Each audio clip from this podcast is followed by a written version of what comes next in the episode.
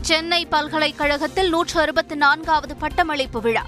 தொள்ளாயிரத்து முப்பத்தோரு பேருக்கும் பட்டங்களை வழங்கினார் ஆளுநர் ஆர் என் ரவி. தமிழகத்தின் அருமை பெருமைகள் மற்ற மாநிலங்களுக்கு சென்று சேர வேண்டும். சென்னை உயர்நீதிமன்றத்தில் வழக்காடு மொழியாக தமிழ் வர வேண்டும் எனவும் ஆளுநர் ஆர் என் ரவி பேச்சு. வேலை கிடைக்கவில்லை என்ற நிலை எந்த ஒரு இளைஞருக்கும் வரக்கூடாது. சென்னை பல்கலைக்கழக பட்டமளிப்பு விழாவில் முதல்வர் ஸ்டாலின் பேச்சு. நீட் போன்ற நுழைவுத் தேர்வுகள் மூலம் தனியார் கோச்சிங் சென்டர்கள் கொள்ளையடிக்கின்றன. பட்டமளிப்பு விழாவில் அமைச்சர் பொன்முடி குற்றச்சாட்டு. நீட் தேர்வுக்கு விண்ணப்பிக்க கால அவகாசம் நீட்டிப்பு.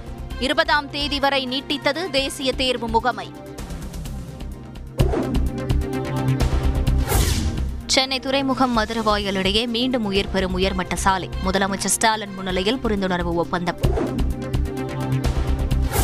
கேரளா மற்றும் ஆந்திராவிற்கு செல்லும் தமிழக பேருந்துகளின் கட்டணம் மட்டுமே உயர்வு. தமிழகத்தில் உயர்த்தும் திட்டம் இல்லை எனவும் போக்குவரத்து துறை அமைச்சர் எஸ் எஸ் சிவசங்கர் தகவல். காஞ்சிபுரம் வரதராஜ பெருமாள் கோவிலில் வேத பாராயணம் பாடுவதில் முந்தைய நிலையே தொடர வேண்டும். சென்னை உயர்நீதிமன்றம் உத்தரவு. நூல் விலை உயர்வை மத்திய அரசு கட்டுப்படுத்த வேண்டும். பிரதமர் மோடிக்கு முதலமைச்சர் ஸ்டாலின் கடிதம். ஜவுளி உற்பத்தியாளர்கள் ஏற்றுமதியாளர்களின் இரண்டு நாட்கள் வேலை நிறுத்தம். பல கோடி ரூபாய் அளவுக்கு வர்த்தகம் பாதிக்கும் அபாயம். திருப்பூரில் பின்னலாடை நிறுவனங்கள் இயங்கவில்லை. பத்து லட்சம் தொழிலாளர்கள் வேலை நிறுத்தத்தில் பங்கேற்பு. விதிமீறல்கள் கண்டுபிடிக்கப்பட்டால் குவாரிகளின் உரிமம் ரத்து செய்யப்படும். அமைச்சர் ராஜகண்ணப்பன் உறுதி.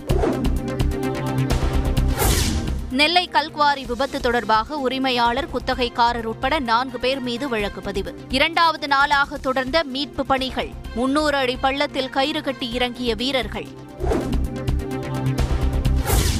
சினிமாவில் நண்பர் ரஜினிகாந்த் போல முதலமைச்சர் ஸ்டாலினுடன் நட்பு. விக்ரம் பட இசை வெளியீட்டு விழாவில் நடிகர் கமல்ஹாசன் பேச்சு. காஞ்சிபுரம் வரதராஜ பெருமாள் கோவிலில் விமரிசையாக நடைபெற்று வரும் வைகாசி பிரம்மோற்சவம். பரமபதநாதன் திருக்கோலத்தில் வரதராஜ பெருமாள் வீதியுலா அடுத்த மூன்று நாட்களுக்கு பதினாறு மாவட்டங்களில் ஓரிரு இடங்களில் கனமழை பெய்ய வாய்ப்பு. சென்னை வானிலை ஆய்வு மையம் தகவல். புதுக்கோட்டையில் பிரதமர் வீடு கட்டும் திட்டத்தில் ஏழு கோடி ரூபாய் அளவுக்கு முறைகேடு புகார். அதிகாரிகள் உட்பட இருபத்தைந்து பேர் மீது துறை ரீதியான நடவடிக்கை எடுக்க மாவட்ட ஆட்சியர் உத்தரவு. புதுக்கோட்டையில் கஞ்சா விற்பனையில் ஈடுபட்ட எஸ்ஐ மகன் உட்பட ஐந்து பேர் கைது. இருசக்கர வாகனம் நான்கு செல்போன்கள் பறிமுதல். உலகளாவிய பிரச்சினைகளை தீர்க்க நடவடிக்கை. இந்தியாவும் நேபாளமும் ஒன்றிணைந்து பணியாற்றும் என்றும் பிரதமர் மோடி பேச்சு. தியாகம் செய்வதன் மூலமே நாம் சிறப்பை அடைய முடியும் என்பதற்கு புத்தர் உதாரணம். நேபாள நாட்டில் புத்த ஜெயந்தி விழாவில் பிரதமர் மோடி பேச்சு.